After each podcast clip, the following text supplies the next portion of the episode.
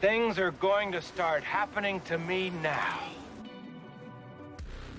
You've done all the reading. You're a scholar, you're a professor. You've done all the reading, you've done the intellectual heavy lifting. More or less, eat shit and die. You wouldn't know a fact if it begged you all night long. Want to like, um, you know, give the wrong impression because I am, I I am very high. Fucking ran up behind him with a hatchet. Smash, smash, smash. Yeah. care. I'm a libertarian. What I'm getting is Did why- you vote for Jo Jorgensen or Trump? Who? That's Joe the- Jorgensen? That was the perfect answer. Thank you. that was-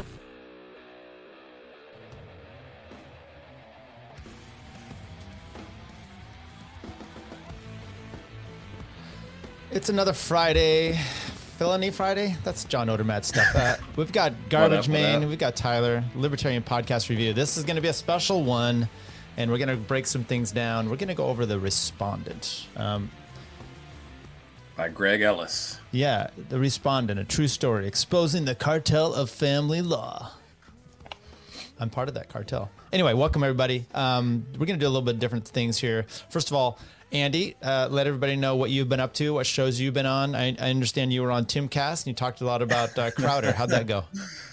Yeah, you know, uh, follow me at louderwithcrowder.com. Join my mug club. uh, I haven't been doing shit really, just just being a dad, uh, hanging hanging at the house. My daughter's really thriving. She's gained a little weight since we moved back, and Nice. she's reading every night. And I just got her a Tuttle Twins book that she's excited.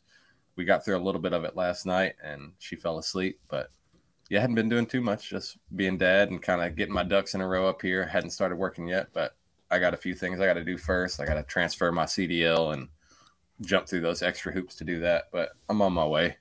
We've got our boy Travis Tyree here in the building. Sup, BBs? Um, he's What's probably? Oh, sh- shout out to Travis. He got me this book. Yeah. so. So Travis, I, I didn't talk to you. I mean, if uh, maybe you need to come join us. I don't know. Um, so feel free if you want to. Um, uh, let me know. At least DM me or something. Um, we would have your input as well. So the, kind of the prospect and the, the premise of this book. Travis got it for you, obviously because he um, hates women. Um, what else do we need to say? About no. Uh, so what, what was the reasoning for you getting the book? And then uh, I pushed my way in. I'm like, I got to have me some of this. So why did why did this happen? Well, I've got.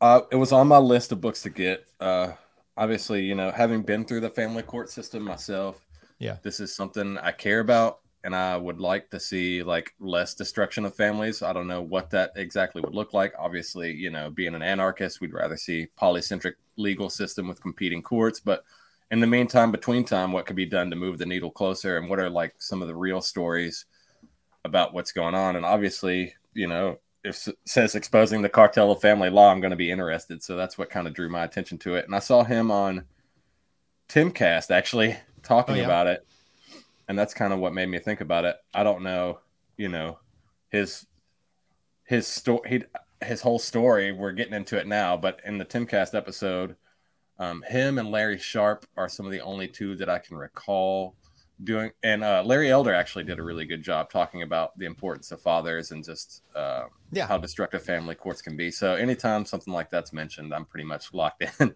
There, there, there's that other guy. He had the long beard that was multiple colors, and he was sharing his wife with some people. He was he was big into fathers, wasn't he? he might have been a, a judge or a lawyer in the family court system. Right. So I, I, I, you know, full disclosure, I'm a I'm a family law attorney here in California. So this is um, right up my alley, and I'm like very interested to see this because I, and and you and I have talked about this, uh, and so there was this. I don't know if you ever watched the documentary called Divorce Corp. It's all centered around the courthouse that I'm in, like all the time in Sacramento. Um, one of the judges that they really take issue with, I've been in front of him a ton. He's now retired, but he was bad on some times. He was good on some times. So I, I see things like this, and I'm like, okay. And then and then I take clients in, and so I, I they tell me a sob story or whatever it is, and you're like, that's horrible. Let me see all the filings, and I go through them, and I'm like, okay. For the most part, maybe not quite. Although I talked to a former client yesterday that really got railroaded, but and it pertains to kind of this stuff here. So I think he's taking on a great, uh, pro, a great idea, and then he's lionized by a bunch of people. So we're going to go through the book and see if this lionization is um, useful and if it's helpful and it's if it's warranted. But also he's the kind of the anti Amber Heard segment segment right now as well. So there's people are hitting him from all angles, and I think you and I can maybe take this from a different perspective of we don't have to agree with everything he says, we don't have to hate him for everything because there's a lot of good things in there. But I'm always skeptical of people that maybe show us um, something we want to hear and then we ignore all the crap that gets us to the point we want and then it makes us it almost it, it ruins our our prospects and, and the big and then i'll let you you rant here a little bit but my biggest problem is i don't want him um, making the men victims in the court unnecessarily. There's definitely things they can do. There's definitely things that they can improve upon. But if you just say it's the court's fault, you are never ever going to get yourself ahead unless you abolish the court or move to a different country or state. So that to me is my biggest concern on this. What do you what do you have to say about um, so far? No, I totally agree with what you're saying. Obviously, you know the courts have a monopoly, and you have you have to Yeah. play by the rules. So let's, Yeah. you know, men need to do a better job, uh, you know, of playing by those rules. I know it's it's a lot harder in family court to me. It seems like to call balls and strikes than it would be in like a fa- uh, criminal court where you kind of have the facts laid out and the evidence. Um, especially, you know, your kids is when dealing with your kids and and your family, it can take a psychological hold on someone, you know, and it's Yeah. and it can be rough waters to tread through. So Very much so. I mean, there's there's you know cases I get where it's um, only money involved, you know, no kids, and that's just an accounting problem. How do we get through it correctly and you know worry that when it's kids you don't give them the cost analysis of okay if we go to trial it's this much and is it worth it to argue no it's it's your child and and you may have that those other issues okay so um with that in mind um the respondent i think um well first of all there's a introduction by Johnny Depp. And by the way, uh, Johnny Depp, I watched that entire trial with he and Amber Heard, and I thought that one. What was great about that is you got to see both sides make all their accusations, and then you. And this is a one-sided story, which is perfectly fine. But that one was a, you got to see the both sides of the story, and it was easy for me to then come out in, in favor of Johnny. Um, so he does the intro, and then we have the forward by Alec Baldwin. So. Um, he. Uh, yeah, do you let's think? go- uh, let's go. Let's go to Greg Alec Ellis Baldwin. what? Do you think Grit that uh, this Greg Ellis guy who wrote this book helped Johnny Depp with this case at all? Uh, he, I know might this have. book I, came out. I, I actually more I read about it, I hope not. Okay, so let let's see what what Alec Baldwin has to say. Yeah, This to is to his up. daughter. She's like twelve at the time. Can you hear it? Barely. You hear it? Barely. Okay, well, basically, calls his daughter a pig, and it's uh, quite. Go check that out. I was coming through loud for me. I, I, I'm, I'm disappointed on that. Um, so that's just the kind of person you have right in the introduction. What do you, what do you say about uh, Alec? Uh, shoot your man in the foot, Baldwin, or face. He's about to be on trial again, and this time not in family court. He's Right. going to be in criminal court, right? I- For the uh, Right. So I played. I wanted to play that where he he sends this this uh, text message to his daughter, and he, yeah, rude little pig, as Meredith says here. It's pretty uh, outrageous. Now his daughter's older. She's like some hottie now, and she did came out with some video bawling her head off about and and how she uh, had had abortions, and it was such a great thing for her. Um, it was a really disgusting video, and all the women are like, "Oh, this is amazing! You're so brave." Um, that's the kind of daughter he raised. So there you go. I just thought I'd put that out there. Okay. yeah. Well, that, to me, that was his best performance. So I think he should have won an Oscar for that voice, man. Right. So here we here we go. The respondent. We've read it. Um, I would like to actually just read. Now we're not going to read the book. We're not going to do a Jose Toad style thing here. But I thought it would be helpful to read the pre uh, prelude in its in its full. Did you want to read that? Do you want to, or do you want me to do it? Uh, I mean, either one. Uh, I don't mind if you want to swap paragraphs or whatever, or you just want to Oh, keep it consistent. Just about paragraphs. I, I, that's a little dangerous. um, tell you what, I'll read page one, uh, XV one. All right. I'll read the first one here. Uh, Fate is fickle. Uh, a simple three word cliche that describes the fragility of our lives and the speed with which everything we think is real can become an illusion. Before March 5, 2015, this simple truth was a little more than a philosophical abstraction for me. I appreciated its implications, but I'd never experienced it, never endured a dramatic and unforeseen shift in fortune that I could not navigate until that fateful day six years ago. Okay. Um, he's a little flowery with his words, uh, bores me to death at times. So I do skip around when I read. Uh, I prefer. I'm looking for facts a lot. so Yeah, it's, uh, just giving giving an idea. Um, but I think a lot of resi language. Yeah, It's, it's easy makes for an easy read though. It does because I'm like, uh, not this job, not that. Nope, keep going. Okay.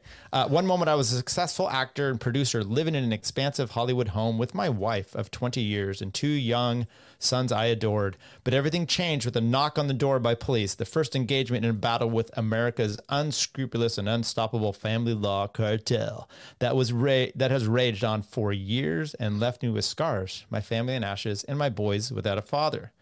This book emerged from this devastating experience, part memoir, part meditation, part manifesto. The respondent is the story of my fall from grace, including the many ways I was the author of my own demise and my consequence, uh, consequence descent, huh? Okay, into despair and confusion, and I was ushered through the gauntlet of the suffocating family law system. Okay, that's the first part. Yeah, go ahead if you uh, you want to keep going. But it's also the story of a slow emergence and rising, an awakening both intellectually and emotionally, and ultimately a catharsis. James Hollis, in, in opening the Eden Project in search of the magical other, describes this journey from tragedy to self awareness like this. In Greek tragedy, one feels the earth shudder when a protagonist claims complete self knowledge. At that moment, one may be certain that the gods begin their work to, to stun the person back to the proper humility of Socratic questioning.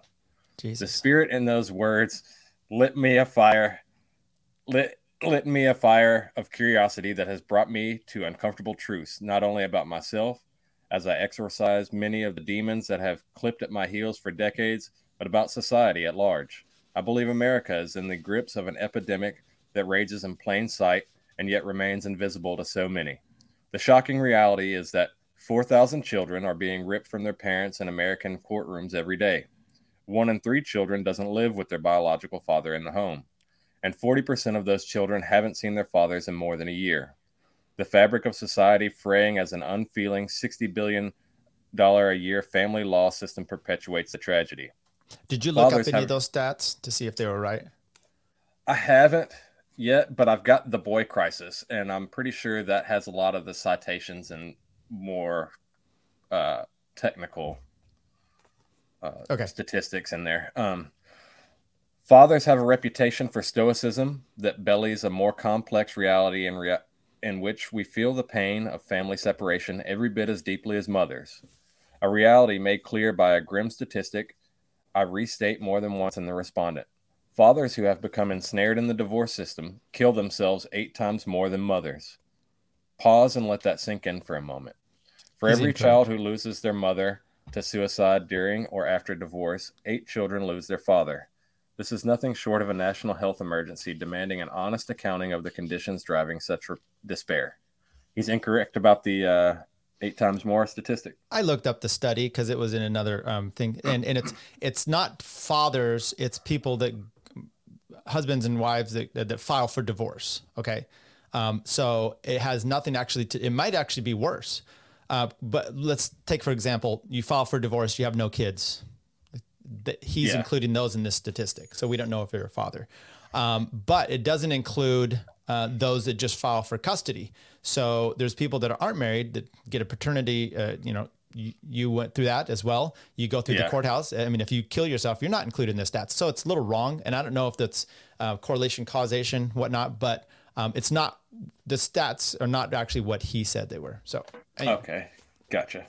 which Um, makes me I- wonder about the other ones we just talked about, which could be right. Sixty billion a year. I, I'm trying to get me some of that in the cartel business. Get you a piece of pie. Um, Yeah.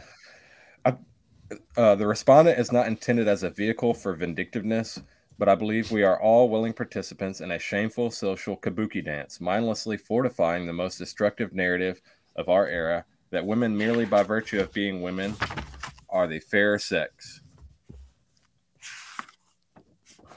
And I'll let you take the next one. But I I just wish he had to said say, kuba, uh, he said kabuki, but Bukaki. Bukaki That's is the other one. Yeah, I was like, let's shape this book up. Uh, I realize this is a provocation to many in our current social climate, but before jumping to judgment, I hope you'll come with me as I visit not only the darker side of my story, but also the shadow of our collective psych- psyche in an attempt to answer this question.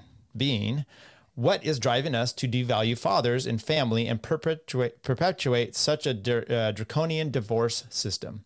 When I walked into a jury courtroom in downtown Los Angeles for the first time in uh, more than half a decade ago, I passed from a world of rights and justice to a star chamber of withering and reflexive judgment where due process is extinct and the presumption of innocence is an illusion. In crossing the legal Rubicon, from citizen to prejudged villain, I no longer occupied the skin of a complicated human being. Greg Ellis was dead, and in his place stood a nameless respondent, present only to receive the slings and arrows of a society determined to exact its pound of flesh in retribution for male sin writ large. I'm sorry, I can't help but try to do a menacing voice. This is so exaggerated. The respondent is my humble submission to the struggling dialogue, my hope that you find it to be many things at once a white knuckled ride through a dirty swamp, an intimate inquiry into love and separation. An exploration of my failings as a modern man and my trauma as a boy, and it, and a helpful, if complete, map pointing to a more humane and collaborative future, not only for forsaken fathers searching for redemption and justice, but for the whole village of people. There you go. That's the part you like. Village of people who love them, aunts, uncles, cousins, grandmas, grandpas. If we are to fashion a better world for children, there is no more urgent project than rebuilding divorce court, revitalizing the image of family, recasting fatherhood as a foundational and heroic role in of a lifetime. We have all been the respondent the person summoned to uh, to respond to the allegations of a petitioner or the provoca- provocations of our times. The book is my legacy petition. I am the respondent, and this is my story. Okay, and by the way, this is um, it's a bit much for us to read that, and we're not going to do this like I said, but it gives you a feel of the story. It gives you a feel that he's a definitely a Hollywood writer, and um, and, and he does a good job of that, and he t- tells tells a story mixed in with some. I, uh, okay, just a real quick on the facts stuff. I don't want to bog things down and, and uh, hyperventilate on on details, but what's interesting is you know if you read a Scott Horton book as an example, if he were to cite you know four thousand children, he'd have a little one there, and there'd be a footnote down below where he gets it. There'd be this, and at, later on, he finally starts to do that in some of his his uh, references. But there's a lot of them that I was hoping that he would include, so I can double check those kind of things. Um, yeah, those are. Uh, let's say they're even half right. I mean, that's a that's a grave uh, issue if men are committed suicide. I've only had female clients die on me. Well, yeah, I mean, I think this is a, I mean, this is why I care about this stuff is because it is a huge issue. You look at the crime statistics of kids that grow up without fathers, and you look at all the other statistics revolving around uh, single parent homes and how those kids turn out. They're less likely, far less likely to be successful. Obviously, there are exceptions to the rule, but you know, the more that families stay together, the better. Yeah. In Uh, my so the- opinion. um, the- let's go through uh, uh, Meredith, who's a family law attorney here in Northern California as well. She says, Am I crazy or do you find this bias against fathers not to be the case in California, Tyler? Because I really haven't seen it. Um, that's that's that's been part of the problem. And I when I went on with uh, Josh Smith, I talked about it, and you and I have talked about this, and then I wrote some Substack things, and it's kind of my point here today. And what I want to go through with this guy to help people, which is men don't prepare for court the way women do. They're in their lives. They're just not anticipating litigation. They go to work, they take care of things. Maybe when they're married, the typical thing that I see is mom takes care of the schedule, dad goes to work, and mom's always getting into things. Now he's a single dad and he is tasked with doing all these things. Is he doing them? Maybe he's just not used to it or he's not preparing for that. And so you go to court, mom's got a string of emails and, and text of what, you know, and there you go. It it sets against them already. I have clients, two guys that have full custody of their kids and they have for years because mom, very successful moms that are bipolar and crazy and the psyche evals prove that and they just can't get past that. And so it it, it does it happens. So um on the other side, California may be different. So I want to emphasize that. Sorry. uh, Yeah, I was reading some statistics about fathers that tend to be older make and make more money are more likely to win custody. Fathers in their 40s are have a lot better chance of winning custody. I'll, I will say this: my my experience too is, um, and it, it does help. You're you're much better to, um, let's say your kids are seven, eight years old, and now you're getting divorced, and you've been the dad in the house like from day one. Your odds, at least in California, are much higher of being able to retain fifty percent custody because it's like a no brainer. But the, you do have these problems where your mom gets pregnant, you get separated, maybe you're not even married. This is typical. Uh, now she has a baby. This now you want fifty percent of a of a newborn. It's just not gonna happen, and they're gonna Yeah. allow mom to you know nurture this child and and have the most. And then it's dad's got to keep on it. Anyway, that that's where we're at. But um, what else do we got? Okay, um, so you ready for chapter one? Part one, yeah, fear. Okay, so he does break this up into three prongs, right? Yes. Okay, so he he calls the first one part one fear, chapter one the nocturnal emission. Oh uh, wait, nocturnal terrorist. That's okay. So I, I don't know how to best go go through this. I think we're gonna walk through and we're gonna do it. This is a spoiler alert for the book. That you're fine with that, right? Yeah. I mean, I am. I'm reading it, so No, but I mean for everybody watching- that's yeah, whoever's that's watching, if you don't want a spoiler alert, so it starts know. out where he he talks about um and, and maybe i'll just read a, f- a few little things here. Um this is this caught my eye. So this is the day that all shit went down. I think it was like march 5th of 2015 uh, what a difference a day makes. I wouldn't blame me for not believing in it. Uh, a mere 24 hours before my unwitting experience as a human toilet, I was pitching a project to Hollywood studio head, meeting with Joe Pesci and Andy Garcia, chatting it up with Sharon Stone, and playing golf with Adam Levine, all before strumming my two sons to sleep with a ukulele, toad style here, in my beautiful Los Angeles mansion. okay, so he's got a lot of connections with Hollywood. Yeah. he's uh he's jacking himself off a little bit throughout Right. this. So the pre- premise is he's at home. His wife is actually out of the state. She's on business. Okay. And then um, his nanny's there. It's March 5th. And then the police show up. He tells the nanny before the police show up, hey, go, go home, go take care of yourself. Um, I got this kind of Yeah. Take the day, take the rest of the day off. I'm here with the with the kids. He's got two boys. Um, yeah, and then the police show up and start accusing him basically of child abuse or threatening to harm the kids. Right. So he says um, they they they make an accusation, right? And and the accusation is uh, well it's called to CPS, which Child Protective Services. Well, he calls them, um, and I think it's kind of mixed in here, D, DFCS, Child and Family Services and Protection or something. Um, So the LAPD comes over and they say, "Hey, we had a credible threat um, that you're. It's confidential though. We can't tell you who it is." Um, and he was baffled. This is this is one of those streams where men, you've got to start thinking here. Um, who could he says as you- who could possibly have called the police and report that I've threatened my boys? Okay, no clue. He gives no clue. Uh, and matter of fact, later on, he talks a little bit. He has a, a text message with his wife, and and it's it's nonplus. It's really nothing happening. So he doesn't really get us into the mindset, which makes me always Department of Child and Family Services. Thank you, uh, Meredith. Okay. Uh, they're baffled. Um, as the police began circling, his friend Patrick Fabian arrived. So he never says who his friend, why his friend arrived, but the police are there, and he says, "Hey, the kids are safe. Don't come in. Don't worry about it." Patrick comes in, and um, Patrick tells the police that everything's fine. Uh, no need to worry. And I'm yelling at the guy in the book, call a lawyer. Why? There's police circling outside your house. Call an attorney. If CPS shows up, Tyler, what's the best thing to do? Answer the door, not answer the door. Well, answer the door. They usually have to have a reason to go in. And, and by the way, that's always a tricky situation. What do you do? Because are you then going to be looked at worse for not answering their questions, for not having an attorney? A lot of times it's like, hey, I don't want to do this without my attorney present.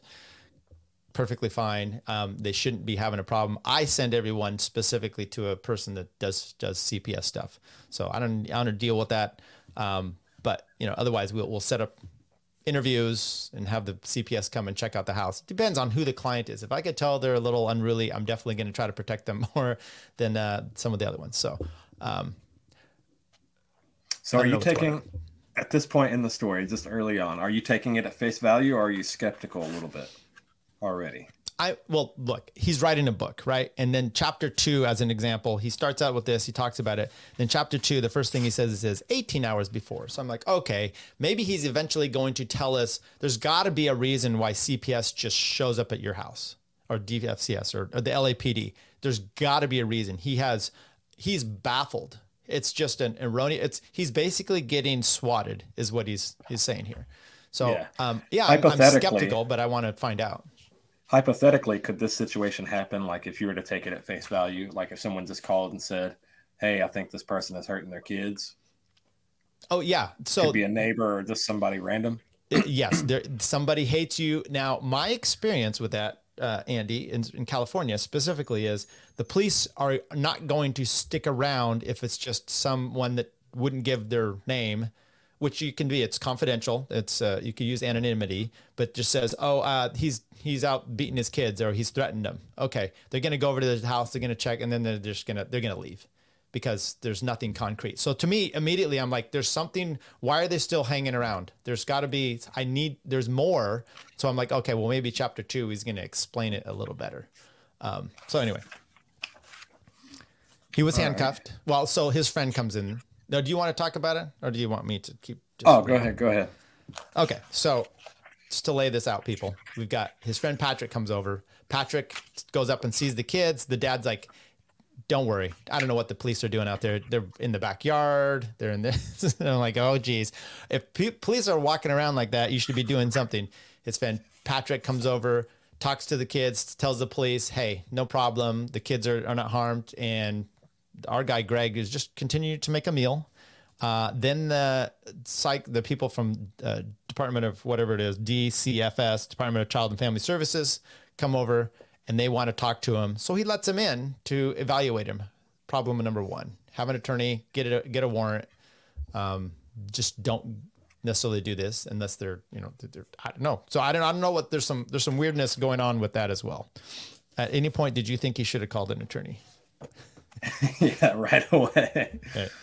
If the police show up to my house, you better have a warrant. That's all I'm gonna say. Yeah. Um, okay, so the police end up uh, arresting him, put him in their car. They they don't they, they they treat him like the. Do you remember the story of a few years ago of the guy in Baltimore? They just threw in the back of a paddy wagon and then drove around recklessly until he died. Was that Freddie. Gray? Maybe, yeah. So they, they do that treatment to him here.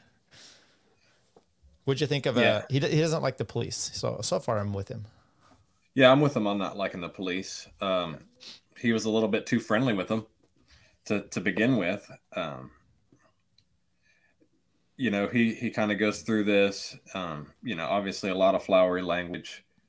Um, I wish he would just like kind of get to keep it cut and dry Right. at some points, but it's interesting. Uh, here- here, here, let, let me read the part about the police. Without wearing a seatbelt, they drove me at breakneck speed, siren blaring, waving through the Thursday night rush hour traffic on Highway 101, in and out and off on the hard shoulder. I love, love that. The wild maneuvering buffeted me around so relentlessly I had eventually slid off the back seat and onto the floor, wedged between the seat and the floor of the footwell. I was in agony, both physically and psychologically. I let a guttural cry. The glass partition slid open. So that to me, I'm like, yeah, that sounds believ- believable. Treated him like a piece of shit, and he didn't like that. Then they took him to UC uh, LA Medical Center, and then over to a different place, and they put him on a 5150 hold. So that's your your crazy. Now look, this is this is where I started to have a hard time. Okay. Um, they said they put him on a 51, which is a mandatory 72 hour hold, by the way. Uh, threatened his children. The DCFS, DCFS officer casually remarked in a rakish man who pushed the clipboard up into my midriff and ordered me to sign. So they they for some reason they're going to put him on a hold. Now he was on with Drew, Dr. Drew, and I guess I haven't watched it, but I guess Dr. Drew kind of went over this with him. And, and my I looked up the 5150 hold. There's definite requirements for that. You don't just get to say my neighbor's crazy. The police are going to come over there and do something. There's got to have there actually has to be articulable um, cause for this. So uh, reasonable Okay. suspicion or whatever. So they have to outline this as you can imagine. It's pretty detailed. So he's in there. He said, I had no idea where that, okay. Oh, Del Amo uh, Psych uh, Hospital. I had no idea where that was or why I was there. I had lost my orientation in the world, forgotten my place. I felt extinguished. So he's he's he's admitting he's got a little mental skewed ideas. Yeah, there's at one point where he talks about um, once they let him out of the ambulance, he like falls and hits his head or something. And I was like, okay, well maybe he's he is drugged up or something. Like this isn't. Yeah. May- maybe maybe you know, people are different. You know what takes a certain toll on people could be different on others. Right. But Uh, he also states, My senses were raw and heightened, but my mind was dull and confused in an unfamiliar way. This is all him in there. Why would someone make up a story about me? I attempted to reconcile the impossible. So he ends up staying in there. Um, this is, why don't you read the last part of the, uh, the that page 12 there? Cutting their umbilical cords, embracing them, sharing the love and unbridled joy with family and friends. I'm sick of this shit. I'm going to harm the children. Those 10 words kept ringing in my ears.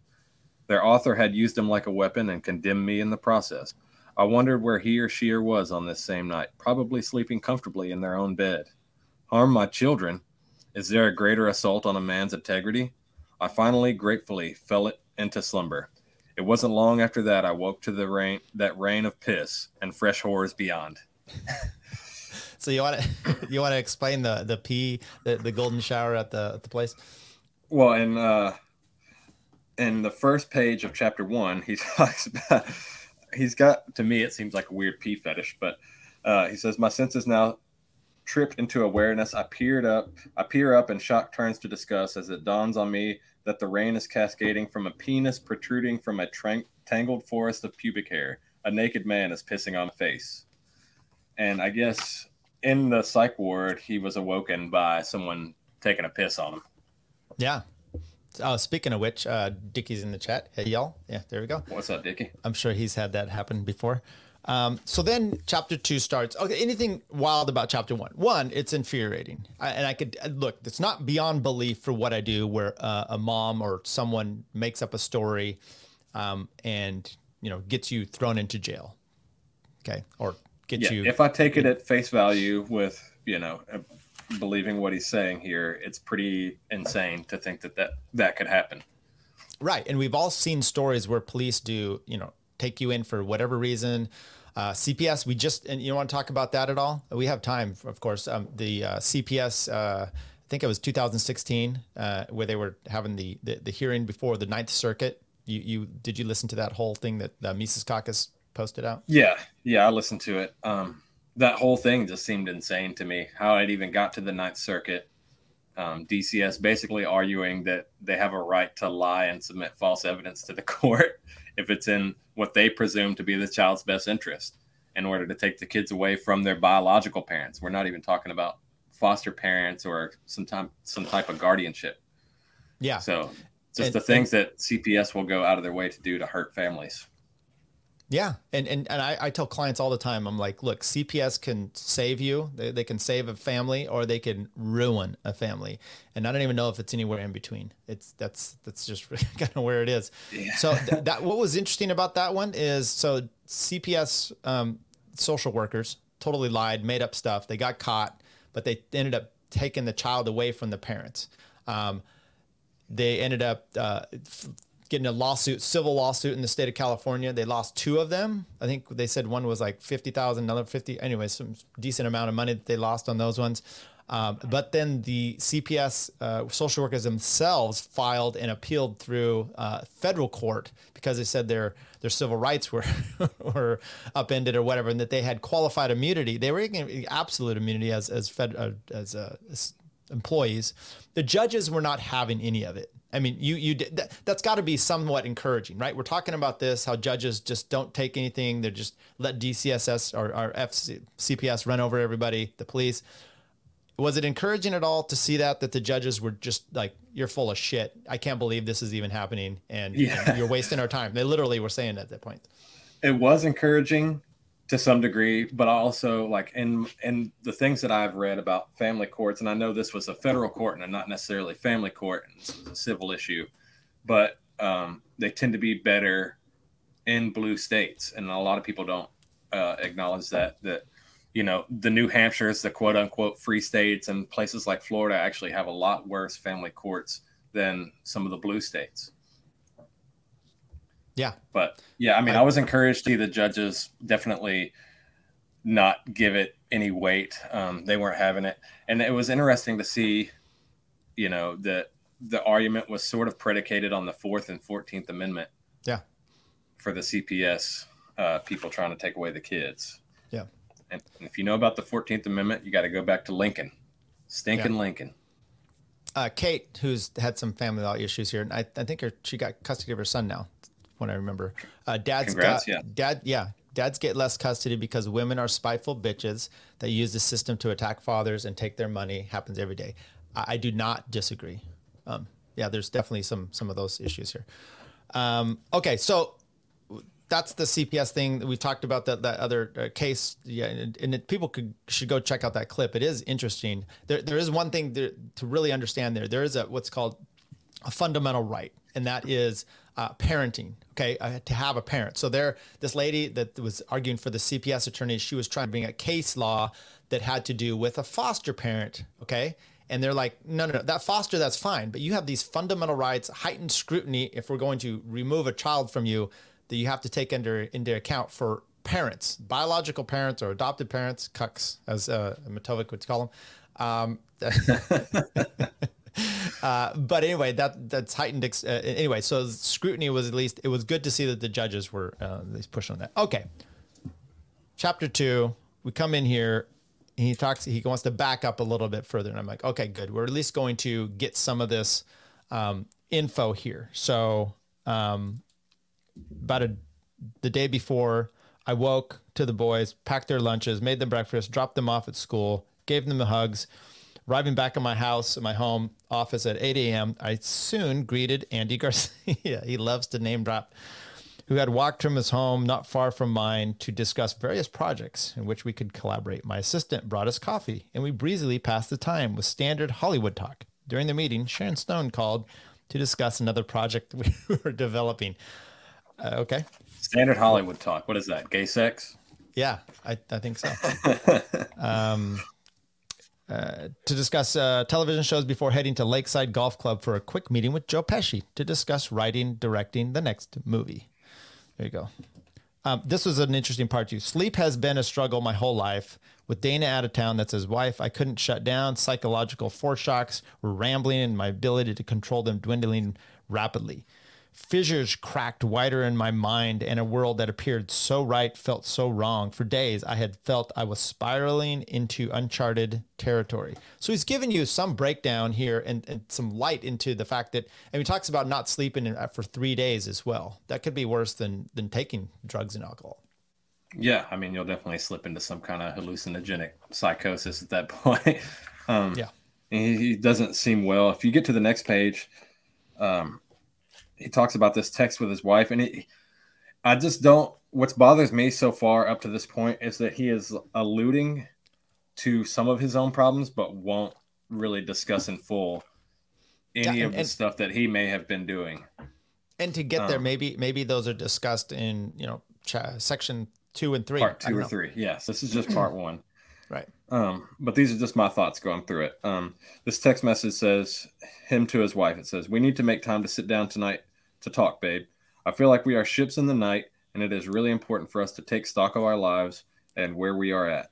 We must find a way to make life easier for you and for you to feel valued. Let's embrace that tonight, okay? And she just says, You got it. So obviously, there's something going on here that, you know, there, it's a Hollywood marriage. You know, they got a mansion in LA, and these people are fucking weird to me. so they live in it's a it's a whole it's alien to me. So right, and and that, so remember, this is the day before the the cops show up. Uh, the CP, I'll just call him CPS because I don't know whatever. Yeah. CPS interviews him. He gets the psych hold, and he writes this. Adam and Chris quickly sent. He was in some meeting. It's probably Adam Levine still, and Chris. Um, he, I had I had barely slept in three days, and I walked in accompanied uh, by a mine of emotional chaos. Adam and Chris quickly sensed something was wrong. I was somewhat incoherent and overwrought. With every thought, a stream of staccato irrelevance followed as I dominated a spiraling meeting and blew past my half hour time allotment. I offered almost nothing of value in a confused word salad, but Adam was decent as ever and tried to pull coherence from the chaos to no avail. Okay, that's that's concerning, right? Um, if you're in a meeting, and you have no clue what you're saying, and you you, you just basically way out of there. Uh, I don't know. Uh, maybe they call her his wife and, and and say some things like I don't know. Yeah, what's going on with this guy? Yeah, he said he was going to do big changes and uh, make more constructive life. Um, so um, he does he does talk about about how his wife has had some panic disorders and some irrationality. So that's basically chapter uh, two. Um, you got it was the text that she had responded. He's like, you know, if you if you're married, um, you know that's not a good sign. Yeah, if you're in a relationship and and you say, hey, really, we got to talk about some things, and you got it, that's passive aggressive or something. Yeah. Um, Spud says this guy thinks he's Shakespeare. I don't see so well. Is that Bill Shakespeare over there? Yeah. All right. So, uh, getting into chapter three, crossing Was the emotional on- Rubicon. Any more on that chapter two that you wanted to talk about? I didn't really have anything. Um, it just seems like there's an uh, he alludes to some of their rocky relationship problems, but doesn't really make it clear. Yeah. So that Uh, chapter two at least gave a little bit of tried to go background and and you know like we said step back a little bit, and then chapter three is called crossing the emotional Rubicon. What do you got? yeah. there? So, um, I've got one quote out of here. It says, uh, "You're seriously telling me I'm stuck here for the weekend because the Appropriations Committee in Sacramento was unduly parsimonious on mental health funding." He was there. He was claiming that he was there on the 72 hold, 72 hour hold because uh, they didn't have a doctor in to see him because they hadn't. The city hadn't allocated funds to see him or to have doctors there on the weekend. So to me, this just seemed like a fair description of what bureaucracy is like when you have the state paying for doctors and obviously they're not showing up on the weekends. Right. I, and and I, I made a note. I, I had that one underlined as well, and I kind of made a note about it because um, the legislature is the ones that are making the laws. Okay, you do have case law that goes forward, but we've got the family code, which is it's, it gets updated every year, and the legislature adds to it or takes away, and they they make the intent. So the judges, yes, they have a lot of discretion, but they're enforcing those those um, you know laws the police are enforcing the laws as well. So I know he has a lot of disdain for those two. He doesn't so far talk at all about the legislature and the idiots that are voting for a lot of these people that are cha- making these laws Correct. that are now getting handed down. These people think they're doing a good job of like being a judge. So that to me is also like, uh, what are you doing about that? Are you just railing against a judge or are you going to change the people and move out of the state? I don't know. Yeah, yeah. I mean, the legislative process throughout family court, you know, there's all these codes and things, and not a lot of people even know about them. Like I don't know. I'm not involved in in family law, you know, and that's why family law attorneys exist, you know. Um, but I think it would be better if some of those legislative issues brought to the forefront of this battle of fam- family courts and not just blaming Yeah. all not just blaming lawyers and judges and, and shitty moms like obviously Right. they're just enforcing what's on the books and the mom is or whoever the dirty parent is is going to take advantage of it Right. So, as me being someone in the cartel, you know, it, it's oftentimes for uh, difficult for me to kind of see past from my own experience. I mean, that's one thing I'm somewhat critical here is because I have an experience in this every day, but it's also good to. That's why I, I enjoy talking with you about this because you have a little bit different perspective, and I need to be seeing that. And I don't know what the changes are. I don't know what they are, but I think once again, it, you know, you're always going to have someone enforcing something, right? And it so it does tend to bleed its way down. I don't know, but I think starting with maybe that. Um, but then you know, I like I said that the you've said the red states are different than the blue states in a, in a in a way that's weird. I don't know. Yeah, and you know, to be honest, I, I even though the red states are worse from my research on this stuff, um, I prefer it to be a 50 state and state by state issue. I do not Oh, yeah. want federal family courts whatsoever. Exactly. I- But this, this, if you're a libertarian, lobbyist, activist type of person, and you're into this stuff, um, you know, obviously things on the state level are going to be easier to change than they would be on a federal level. So, I mean, if you're interested in this stuff, it's worth looking into if you want to see some kind of positive outcome. And, you know, you wouldn't have to go as far to get to DC. You could go to your local courthouse. Yeah.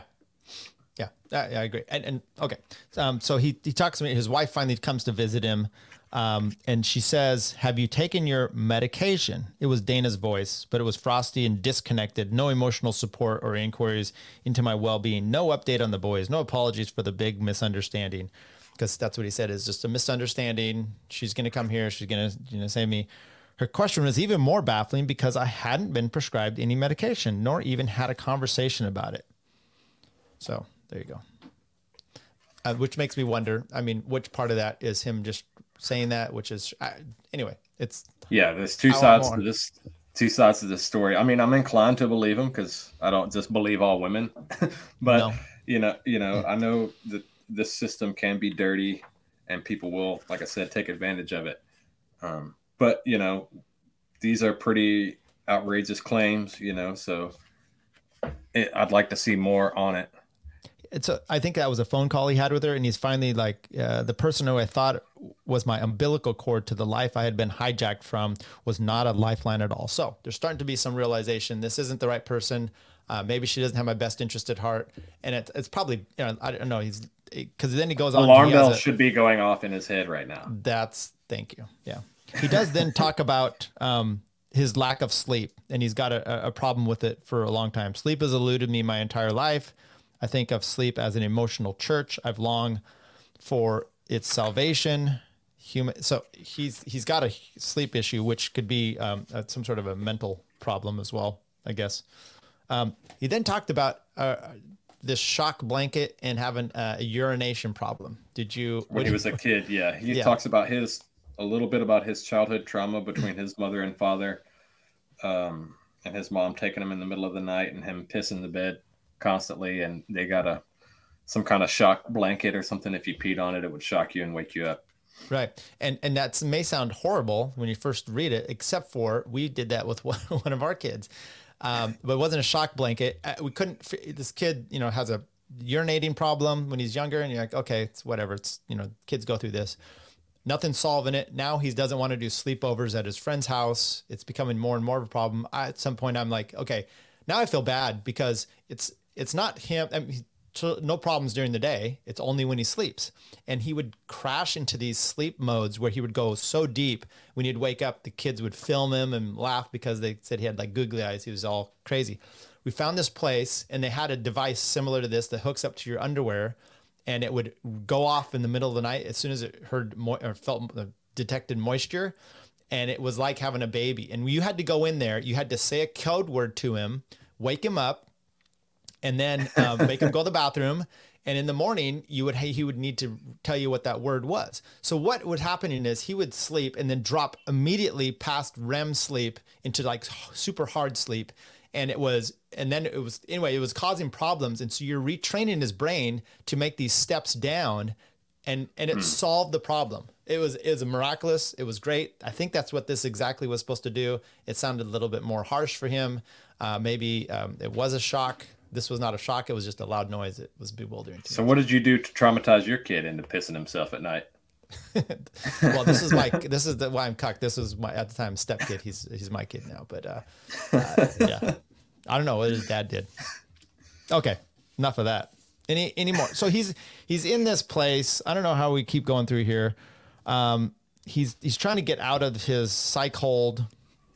And at some point he's finally able to work his way out and to uh, to get it. Now I keep putting notes in here in the book about like about time to call an attorney because Yeah. he's not he's not calling anybody. Um, he talks about flesh eating lawyers. I did like that. He's not he's not wrong. um, his mom and Dana, I'm sorry, his wife and her mother, and then this friend Patrick all came to visit him. Uh, he didn't. He said it was it was weird. Um, they were a bit cold. Uh, they kicked him out. He said he makes his wife's mother sound like an evil, evil person. Yeah. Um, yeah. well, in my experience through the family court stuff and with my baby mama, RIP, um, she wasn't living with her mom. She was living with an older uh, woman figure who was a terrible influence, who sounds a lot like the mother in law in this situation, who's just basically encouraging her to hit the detonate button on her family and not try to work things out. Right. Um, Yeah. and and I didn't. Ha- I don't. You know, I never had near the problems it sounds like this Holly weirdo has. you know, if if even any at all. You know, it was just people that watch Dr. Phil all day, every day, like that type of personality. Right. So then he gets here. Um, about the wife and the, the mom. She had driven an hour and a half to visit me, her son in law, to deliver that message. The letter from a flesh eating lawyer, which I would soon receive, embodied more humanity than Emily's proclamation.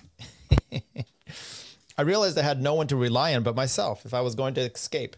Yeah, so you're you're need to call an attorney. He finally gets out, uh, or was that the next thing? Oh, she gave him a she brought him some things, and on that it had his agent's name um, and and phone number. And so now you start to do the all the noticing and questions that you have, the J quick cues, right?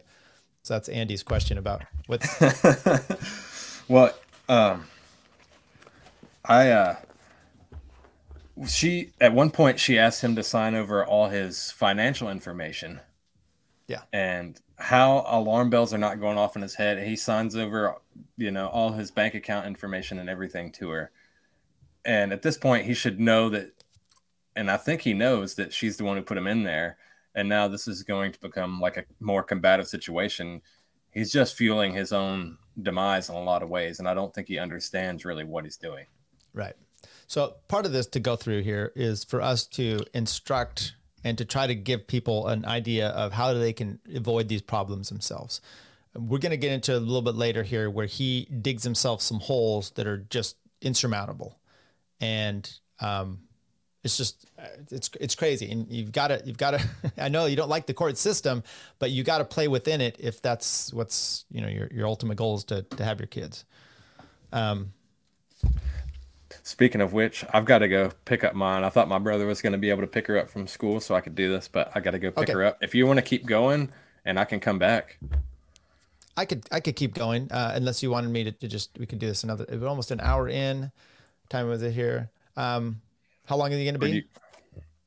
Uh, well, I have to sit in the, the line, so maybe 15, 20 You know, minutes. something. we're good. We'll, we'll we'll do another session. I, I got my trial for next week got resolved, so I will have maybe some more time. So, um, people don't. I'm not going to spoil everything for you here, but I found court documents so we can at least get the other side of the story. Okay, and and we're going to do that. So we'll start here, chapter four next time, uh, with Andy and I. Thank you everybody for joining us. I hope you have a good Friday. Oh, um, I got to go. That's what you said on the thing. Okay. Yeah. Well, I was going to see, I mean, if, if you want to cut it here and then, uh, you know, in a few hours or something, if you want to come back and do the rest, rest of part one, I'm more than happy to do that too. I want to do it, you know, while it's still all fresh on my mind. Yeah, let's do that. So maybe we'll rejoin everyone back here in a little bit. I'll go uh, do some exercising. People come back and join us. Um, what are you gonna say? Two hours or so? To, sorry to break it up like this. uh, this is- this is whatever what works for you. Okay. All right, everybody. Uh, I'm Uh, fine come with back like and an join us. hour, hour and a half, something All like that. you get out. I'll, I'll talk to the peoples, and then we'll we'll make it. All right. No, just kidding. All right, bye. Okay, I'm leaving now. Bye, guys. But she's back. And now. Chick fil A is completely overrated. It's not that good. I prefer Zaxby's. I prefer Popeyes. Takes a tough man to make a tender forecast, Nick. And I guess that's me. Keep fucking that chicken. For, should I vote for Dick Cheney on the Libertarian Party? Do I have an Yes. obligation to vote for Dick Cheney? I would say so. Yes. Did it work for those people? No, it never does. I mean, these people somehow delude themselves into thinking it might, but. But it might work for us. That one dude was like, not a podcast. I can't find it anywhere, and they don't have video. Oh yeah, Peter Janke. Yeah, He's- yeah, I blocked him. Uh, I'll do it if he unblocks me. I'll. I'll... He'll buy your shirt if you unblock him, Bert. He's a wigger. Yeah, nothing cooler than So a 49 year old like- wigger. Yeah, I just all I started live streaming. Cut me some slack. I'm fucking. I'm pretty high tech for a boomer. Uh, but For a anyways, I, boomer.